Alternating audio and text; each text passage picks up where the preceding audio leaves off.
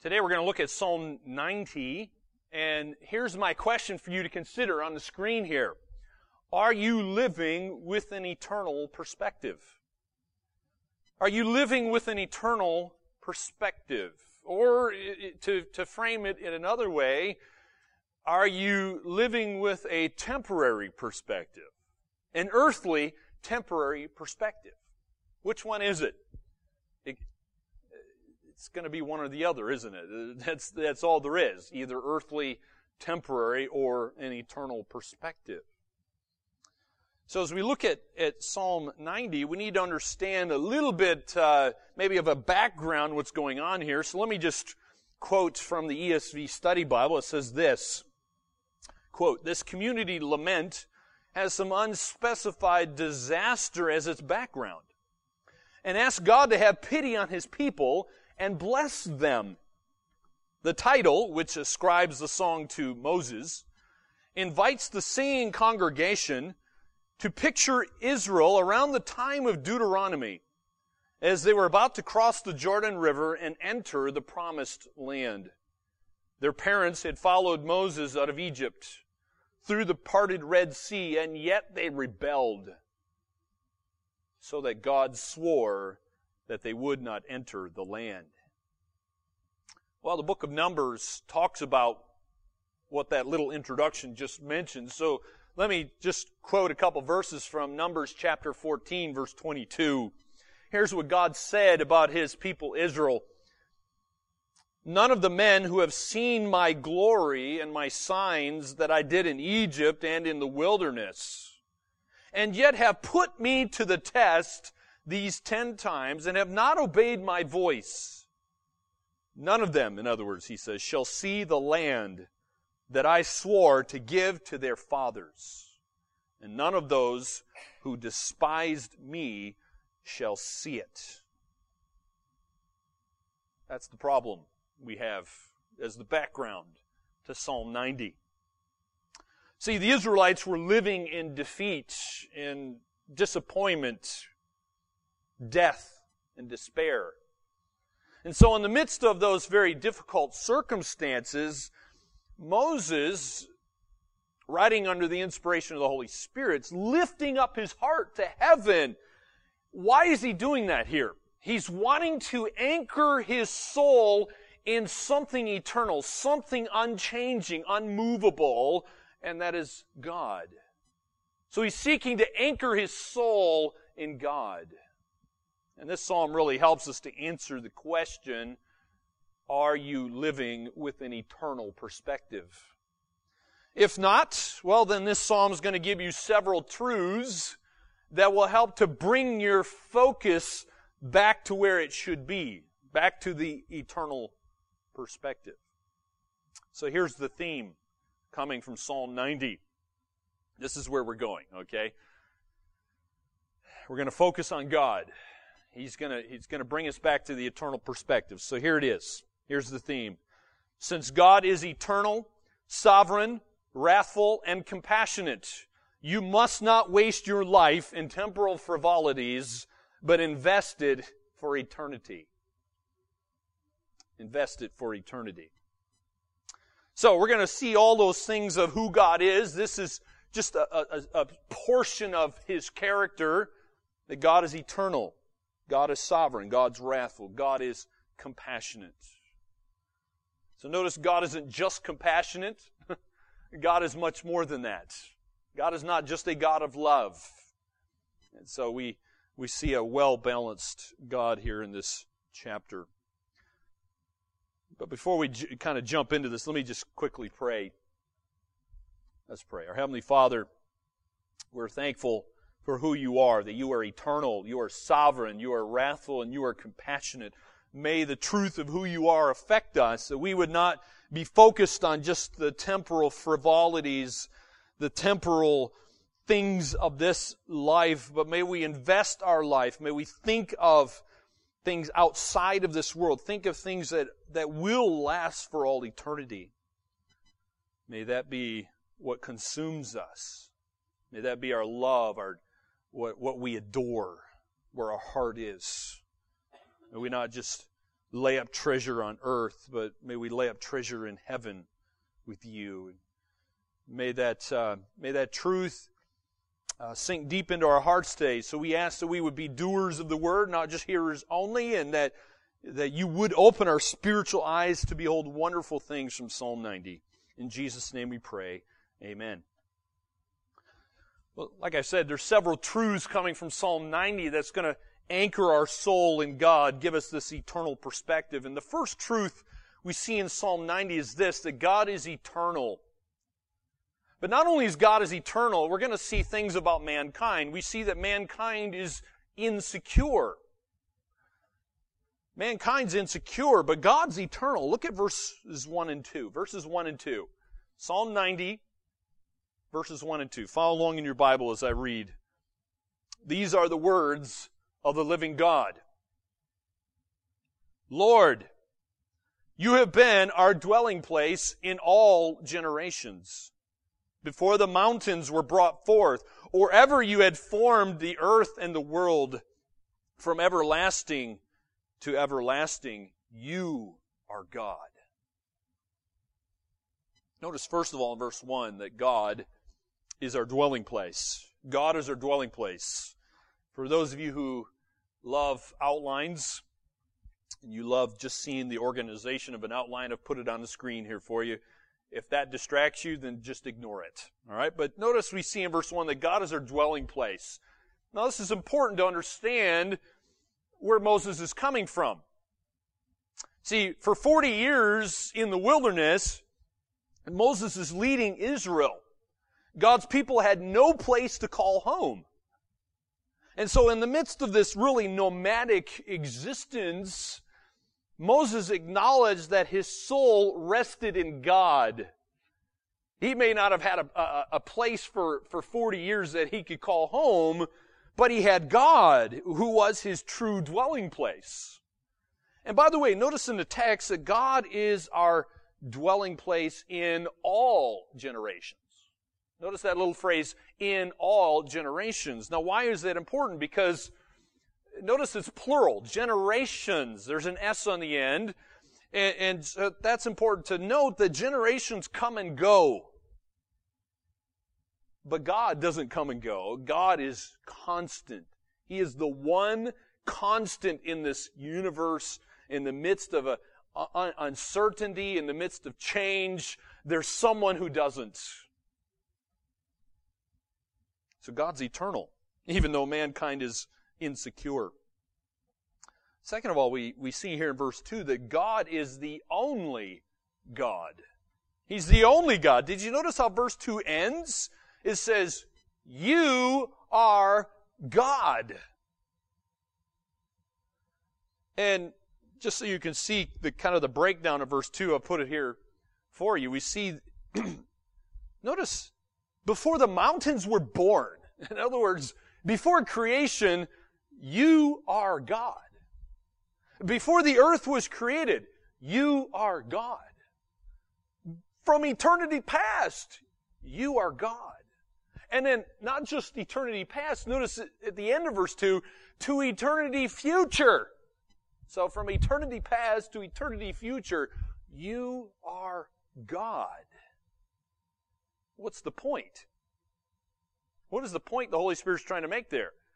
Well, here's the point. There's never been a time when God didn't exist.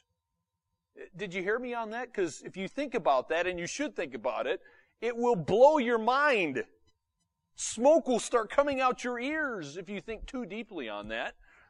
It will, it will literally blow your mind because God is without beginning and God is always going to be throughout all eternity future He's always been. He never had a birthday. Always been. He doesn't celebrate birthdays because he's never had one. He will never cease to be God because he is God. And so, my friends, this is a truth that we should find comfort in. See, why is that? Well, like Moses, we live in a world that's constantly changing, right? The weather changes, your body changes, everything around you changes. But there is one thing that's eternally constant, God is. God is. He's eternal. Well, Moses moves on. He gives us a second truth here in verses 3 through 6. Look at verse 3. You return man to dust and say, Return, O children of man. For a thousand years in your sight are but as yesterday when it is past, or as a watch in the night. You sweep them away as with a flood. They are like a dream, like grass that is renewed in the morning. In the morning it flourishes and is renewed.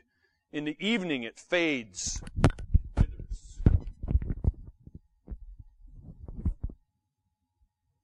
So the second truth we learn here is that God is sovereign and mankind is helpless. God is sovereign and mankind is helpless. In other words, the idea of sovereignty, by the way, God reigns supreme over all of His creation. He really has authority and is in charge of everything. And we see various aspects of that here in the text. First of all, we see that God sentences mankind to death. He sentences mankind to death. In verse 3, it says, He returns mankind to dust. So, in stark contrast to God, who has always been and always will be, he had no beginning and has no end, mankind's nothing but dust. The Bible says that God created us out of the dust. If you don't believe me, read Genesis 2 verse 7, which says, Then the Lord God formed the man of dust from the ground and breathed into his nostrils the breath of life, and the man became a living creature. So at the end of our days, God is the one who returns us back to the dust. From the dust we came, to the dust we will return. And so here's the point. God reigns supreme over all of His creation, and by the way, that includes you.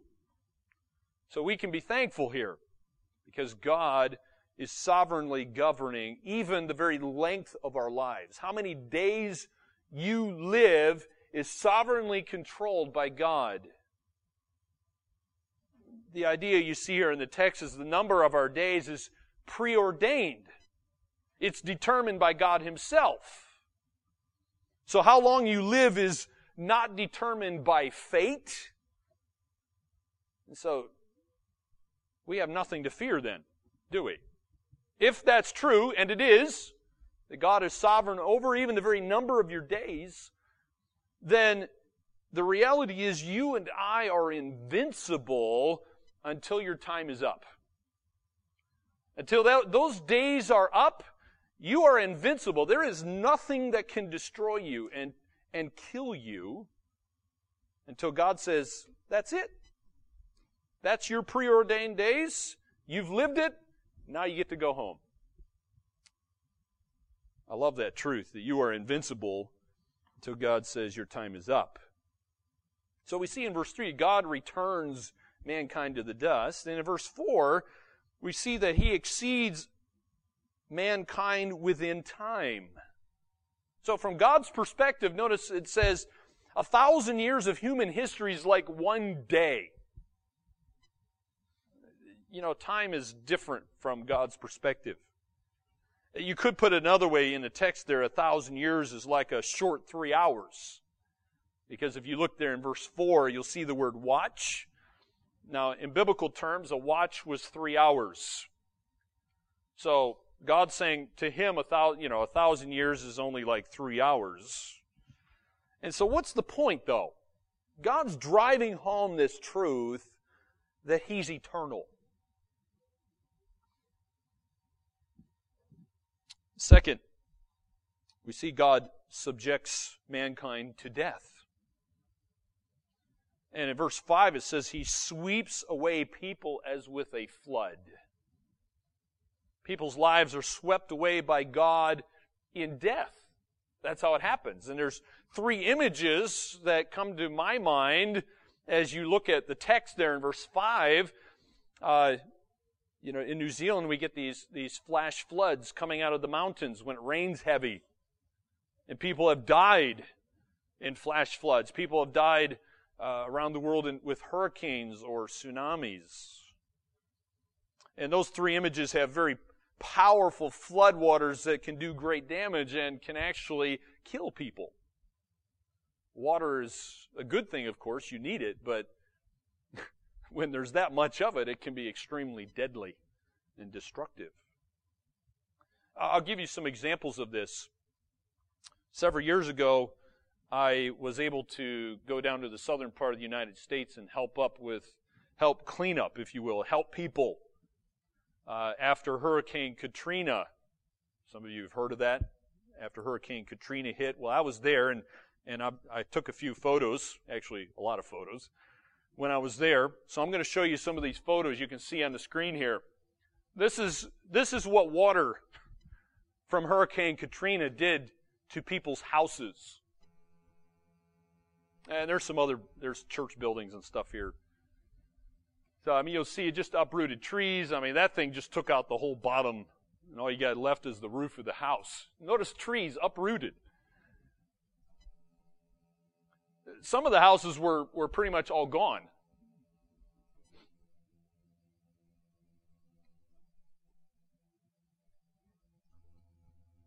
That's a big big church building. It's just, man, all the bricks have just been wiped off. And, and in fact, I found the, these big wooden pews. They had these beautiful, big oak wooden pews, massive things that were, that had been pushed a couple kilometers inland.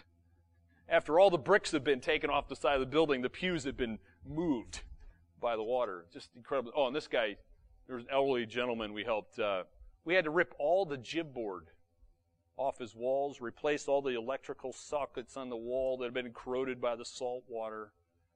Yeah, just sad. Taking all the carpet and dumping it out. Well, here's another one.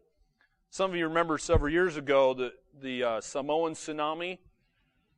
Uh, there was this, th- this is what it looked like from outer space. There was an earthquake causing a tsunami, it hit Samoa. Here's a few photos. Got four photos here.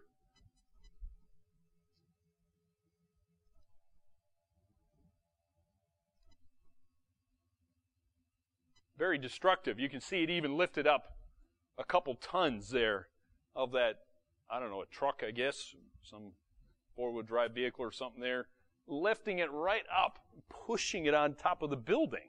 Incredible the power of the water. Well, if you're one of these people who doesn't believe that God sends hurricanes and tsunamis, He's not really in control, let me give you a few verses to back up this truth that God is in charge of the water and the wind. Psalm 135 verse 5 says this, the Lord is great. Whatever the Lord pleases, He does in heaven and on earth. He makes lightnings for the rain and brings forth the wind from His storehouses.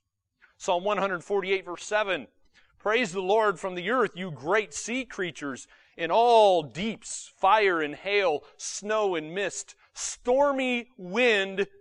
Notice this. What is, what is the stormy wind doing? It is fulfilling His word. It is fulfilling His word. So just as Moses saw God's mighty wind separate the Red Sea, God uses hurricanes, flash floods, tsunamis, cyclones, whatever you want to call them, he uses those things to fulfill His word. We also see in verses 5 and 6, God withers away people like grass. He compares us to grass, of all things. Now you need to understand, Moses spent 40, well, over 40 years. In fact, he spent 80 years in the wilderness, didn't he? And so the early morning dew would cause the small twigs of grass to grow, and, and Moses understood this. He saw it for many years. But when the noon sun would come and blaze down on that grass, the grass withered and perished. So that's the same with us.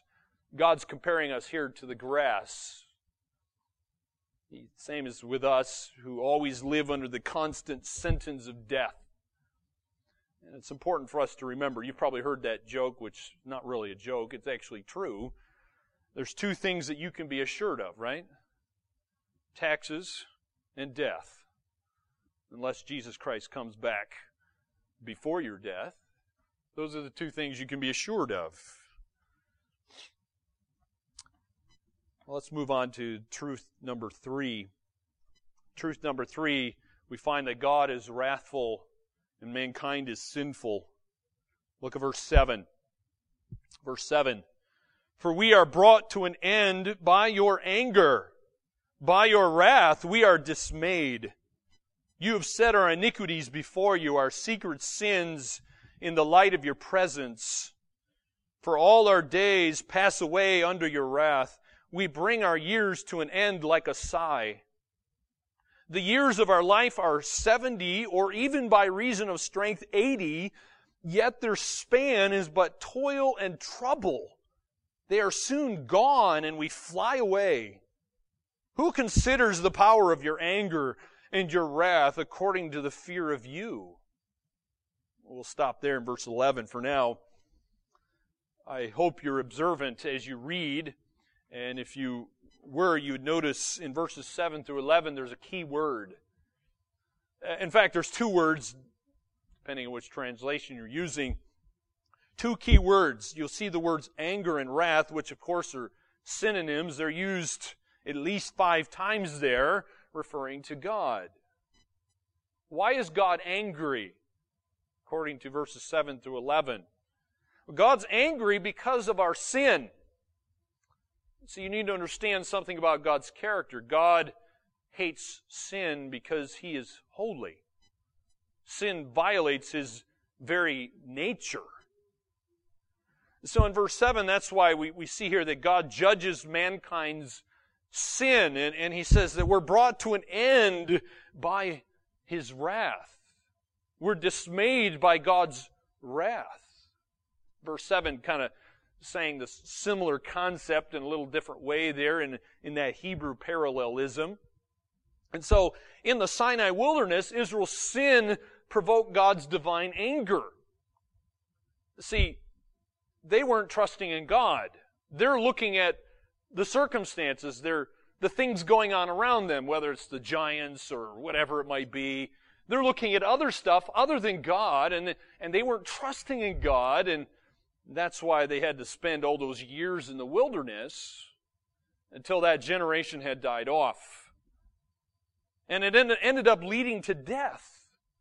Their unbelief and their idolatry grieved God. It aroused his anger and it caused that entire generation to die in that wilderness. They weren't allowed to enter into the promised land. So we see that God judges mankind's sin the second, we see that God exposes mankind's sin in verse 8. And by the way, this, this is a part of His grace to expose sin. And we see here in verse 8 that God's set our sin before Him. He's set our sin in the light. He's exposing it. You should praise God for doing that. You say, well, what, what is the point here? Why is God telling us this? Because you need to understand that God sees all, including what's inside you. Even the secret sins, so-called secret sins you think you have, nobody else knows. Guess what? They're fully explode. They're sorry. They're fully exposed in that blinding light of God's holy presence. You don't have any secrets. God knows you better than you even know yourself. Nothing is hidden from God. In fact, you see this truth mentioned several times, like in Hebrews 4, verse 13, for example. It says, No creature is hidden from his sight, but all are naked and exposed to the eyes of him to whom we must give account. As we move on to verse 9, we see that God shortens mankind's life. Life's, and the reason for that is life is lived under his wrath. It's, it's, it's finished with moaning. You were originally designed, according to Genesis 1 and 2, to live forever. But there's a problem. See, Genesis 3 is the problem. Mankind sinned. And the Bible says in Romans, the wages of sin is death. And so if it's not for the one who is the life, there's no hope of us having eternal life. So God shortens mankind's life. And so all mankind's days pass away under divine wrath. Human life is short lived. Even, even as it says there, even up to age 80, if you are blessed to live that long, that's just like a vapor. God describes it like a life like a vapor. It's spent under God's judgment upon mankind's sin. And so this consuming wrath sentences people to live under the sure end of God's judgment. The wages of sin is death, Romans says. And so, verse 10, we see that life is shortened by God because of sin. Life is filled, as verse 10, with, with trouble. We have this limited time to live on earth. For some of you, you might get to live to 70. Some of you, you won't, probably.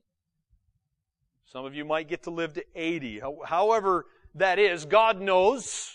He's determined how long you get to live, and you get to live to exact, that exact day. But the best we have to show for our lives, the Bible says here, is trouble. And that word trouble, by the way, just means hard work. By the way, that's also part of the curse, is it not? Read Genesis 3.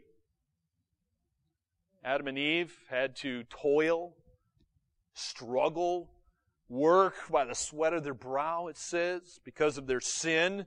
So our lives are filled with sorrow, disappointment, and then death. But in verse 11, it says that God exceeds mankind's understanding. God's wrath is difficult to make out. God's wrath is infinite. You and I aren't going to fully understand it. We don't have to. So the verse asks the question, verse 11, who takes to heart the full intensity of God's anger against sin? Who? Well, the answer is no one gives God the fear that's rightly due him. Nobody does. Because nobody fully comprehends God. We don't fully comprehend our sin. Nobody understands God's fierce wrath because it's infinite. Well, let's move on to verses 12 through 17. We see the fourth truth is this that God is compassionate and mankind is needy. God is compassionate and mankind is needy. So Moses prays some, some great, great things for us to consider. Look at verse 12. Verse 12 says, So teach us to number our days that we may get a heart of wisdom. Return, O Lord. How long? Have pity on your servants. Satisfy us in the morning with your steadfast love, that we may rejoice and be glad all our days. Make us glad for as many days as you have afflicted us, and for as many years as, as we have seen evil. Let your work be shown to your servants and your glorious power to your children. Let the favor of the Lord our God be upon us and establish the work of our hands upon us. Yes, establish the work of our hands. So let's just take note of some things that Moses is praying here as he's seeking to anchor his soul in God. He, first of all, he says, teach us, verse 12. Teach us. Well, specifically what? What is he referring to here? Teach us what? Well, he says in verse 12 to teach us to number our days. Now, why? why would you want to do that? What, what purpose? Well, he says there in verse 12, so we will get wisdom. Is wisdom important? Absolutely. Very important. You ought to be praying for that every single day of your life. By the way, how do you get wisdom?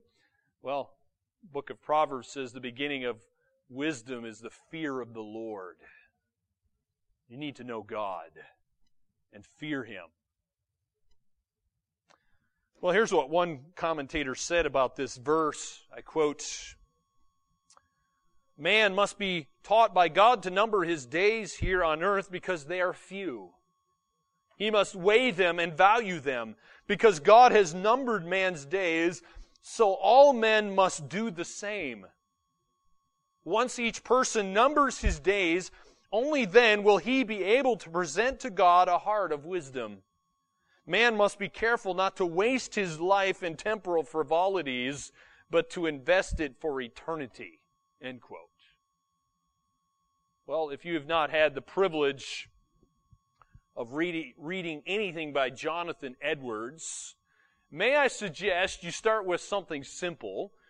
Uh, may I suggest you read his 70 resolutions. You can find them for free on the internet. I encourage you to read them, digest them, meditate upon them. Let me just give you a couple for your consideration. I have to confess, these are very convicting, and that's a good thing because we need our toes stepped on. We need some flat toes because we get quite uh, set in our ways sometimes. Here's what he says resolution number five Resolve never to lose one moment of time, but improve it the most profitable way I possibly can. Resolution number six, resolve to live with all my might while I do live. Number 17, resolve that I will live so as I shall wish I had done when I come to die. Do you want regrets on your deathbed? Then you need to live the right way now, then, don't you? Those are quite convicting. By the way, he wrote those when he was in his 20s. Not as an elderly man, but when he was in his 20s. Early 20s, if I remember correctly. And we wonder why people like that were so godly. Because they were resolved to be godly. Well, let me ask you this Are you a tragedy in the making? Are you a tragedy in the making? You say, well, what? What's a tragedy? What are we referring to here? Well, let me have Pastor John Piper speak. I read a book several years ago that he wrote called Don't Waste Your Life. Very convicting book, which makes it a good book because I had flat toes. My toes were stepped on so many times, they were flat after reading that book. But anyway, here, I'll give you a quote from that book. He said this You may not be sure that you want your life to make a difference. Maybe you don't care very much whether you make a lasting difference for the sake of something great. You just want people to like you.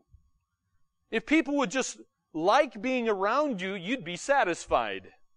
Or if you could just have a good job with a good wife or a husband and a couple of good kids and a nice car and long weekends and a few friends, a fun retirement and a quick and easy death and no hell.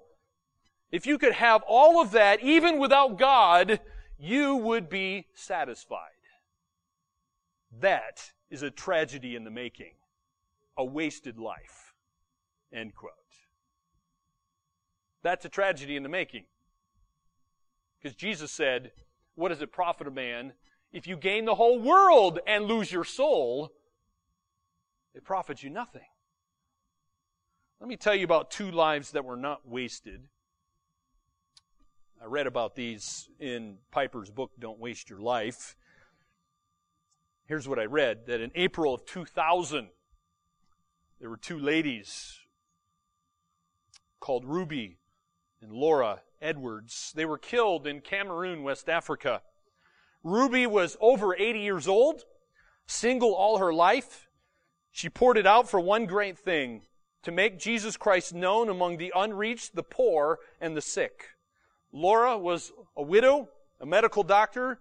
She was also pushing 80 years old and serving at Ruby's side in Cameroon. One day the brakes failed. The car went over a cliff and they were both killed instantly. Let me ask you, was that a tragedy? The answer is no. Piper says, and I agree with him, that was glory. God had numbered their days. They had accomplished their purpose here on earth, and God says, Ruby and Laura, it's time for you to come home. You've accomplished your purpose. Time's up. It's now glory time. Mark 8, Verse 35 says, For whoever would save his life will lose it. But whoever loses his life for my sake and the gospel's will save it.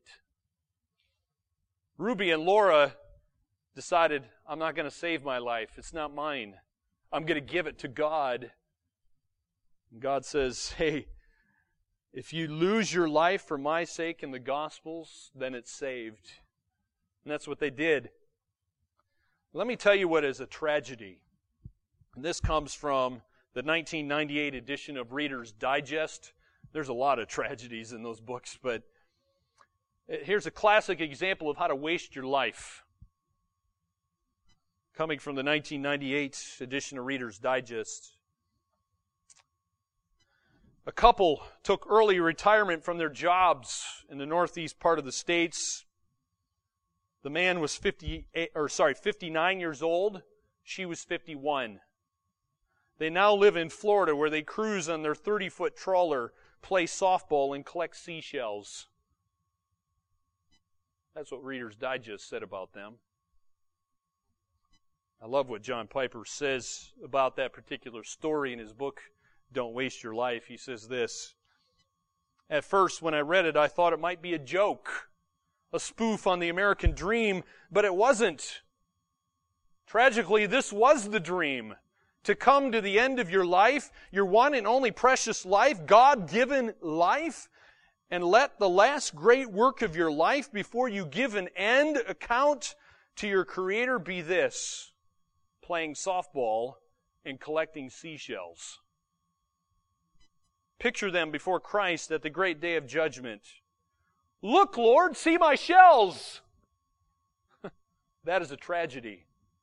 And people today are spending billions of dollars to persuade you to embrace that tragic dream. Over against that, I put my protest. Don't buy it. Don't waste your life. We come back to verse 13 of Psalm 90. In verse 13, Moses continues his prayer and he says, God, Come back to us. Come back to us. Change your mind. Show your compassion. Have pity. Have pity. We need you. That's a prayer for God to be compassionate.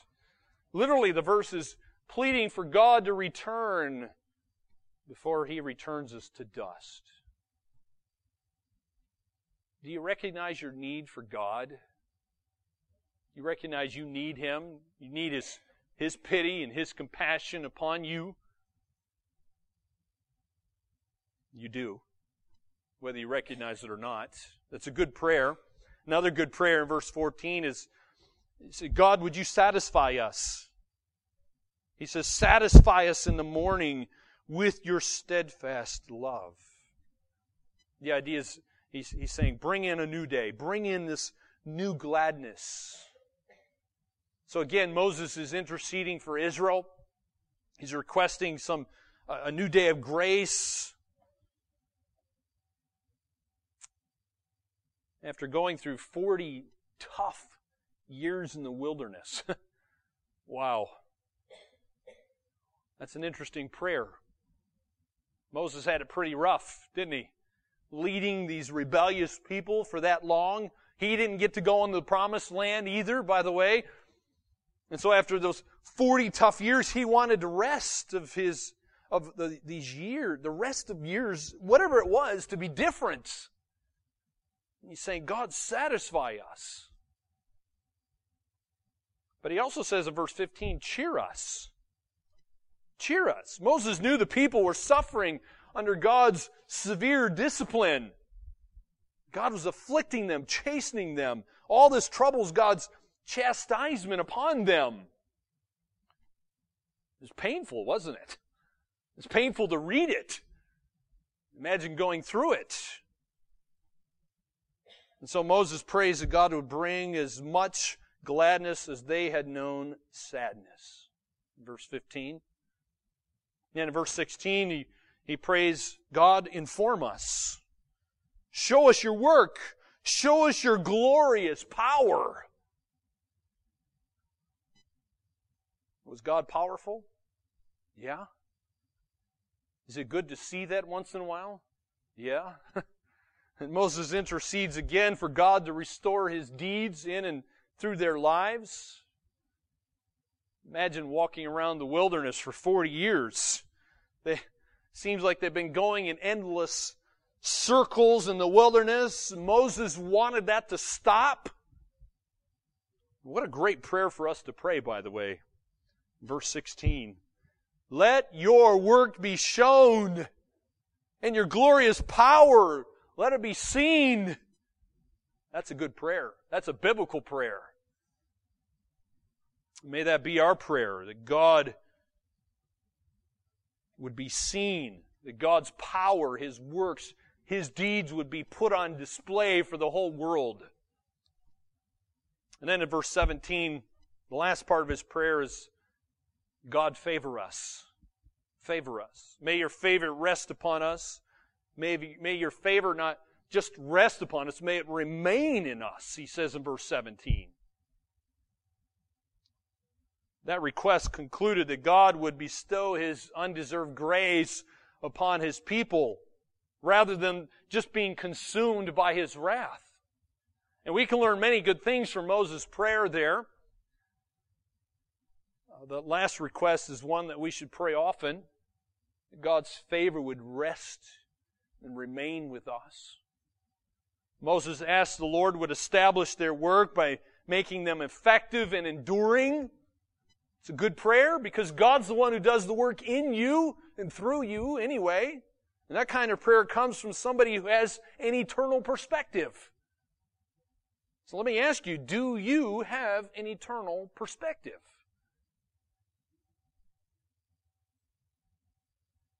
Let me ask you this. This might help. You ever heard that saying? Aim at nothing? I'll put it on the screen here for you. Aim at nothing and you're going to hit it every time. You ever tried aiming at nothing?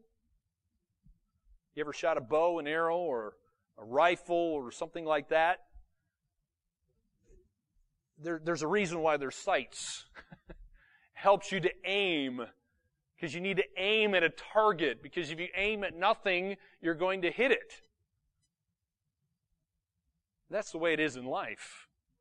A misdirected life is a wasted life. If you're, if, if you have no goals, the, the wrong perspective, then you're really aiming at nothing. And you're going to hit it. Do you know what target you need to be aiming at though? Do you know what your life should be aiming at? You need to be aiming at the target of God's will. God's will for your life, whatever that is. You say, well, how do I know if I'm hitting the target of God's will? well, guess what? God's will is right here in the Bible. So read this, study it, memorize it, meditate upon it. Then you'll know if you're hitting it or not there's two criteria that need to be met. Number one, you must live for what is truly important. What's truly important is what's important to God. So find out what's important to Him, and then you'll hit the target. Second, you need to live for what is going to stand the test of time. What is eternal? What is the test of time, anyway? Well, that's a good question. It's, think of it this way. Not original with me, but I read somewhere that uh, what is the test of time is something that's when you're living for something that's going to last at least 10,000 years. Something that's still around 10,000 years from now, that is going to stand the test of time. So here's the point, my friends. Live for God and live for His eternal kingdom. And by the way, you can do that for t- even today. You walk out those doors, you can live for God's kingdom now. Only a life lived for God's going to be a truly satisfied life anyway. If you live for yourself, you live for the temporal, you're never going to be fully satisfied. So live for the world. Independent of God is going to yield emptiness. It's going to yield a hollow existence. You're just going to go from the, the next temporary thing to the next temporary thing, the next high to the next high, never fully going to be satisfied. So, my friends, this psalm is a passionate plea. It's calling us to live every day with an eternal perspective. Listen to Ephesians chapter 5 verse 16. It says, making the best use of the time because the days are evil. Therefore, do not be foolish, but understand what the will of the Lord is. Well, if you look at the whole context, that'll help you to understand what the will of the Lord is. Read that whole context. But my friends, do you realize there's only two things that are going out of this world? Just two things. Everything else remains.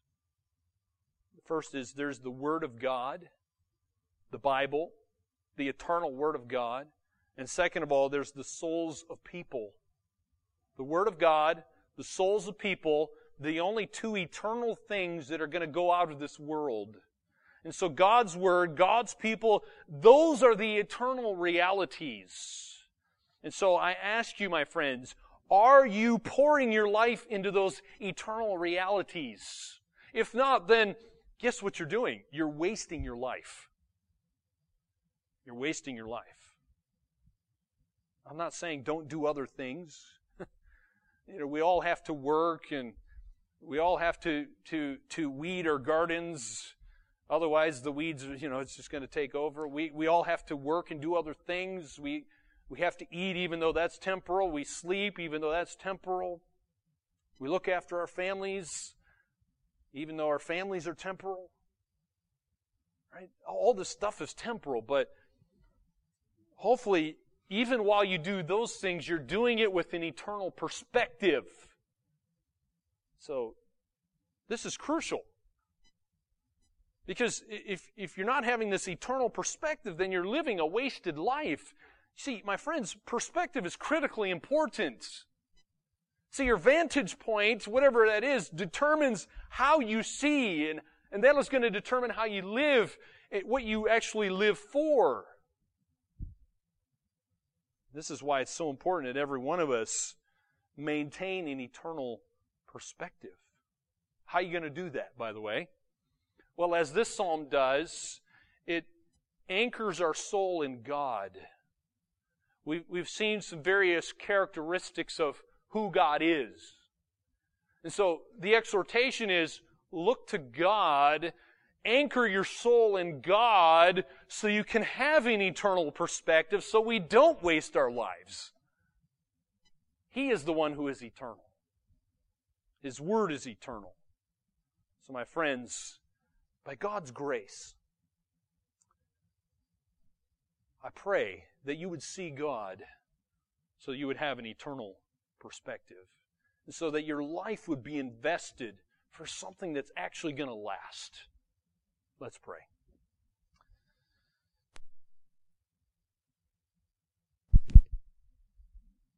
Let's pray. Our Heavenly Father, thank you for revealing yourself to us in Psalm 90. We, have seen a few of your characteristics. We've seen who we are. We're thankful that your word is eternal, it's timeless, it is relevant, even though this was written a long time ago. It's, it's still applicable for us today. Thank you for, for giving us this revelation. Father, we ask you to open our spiritual eyes to behold wonderful things from your word. May we see you. May we see mankind. May we get this connection between the two here. Father, give us an eternal perspective. May we not live wasted lives. Forgive us when we do. Forgive us when all we're doing is just laying up treasure on earth. May we see how foolish that is. May we not just be caught up in all these frivolities of, of this earthly life, but may we see something that's far greater, far longer lasting, something that's eternal. May we pour our lives into that. Who you and your word. The souls of people. May we care about those things. May we care about them deeply. May they sink deep into the, the soul, our soul. determine how we live, even how we worship you. In Jesus' name we pray. Amen.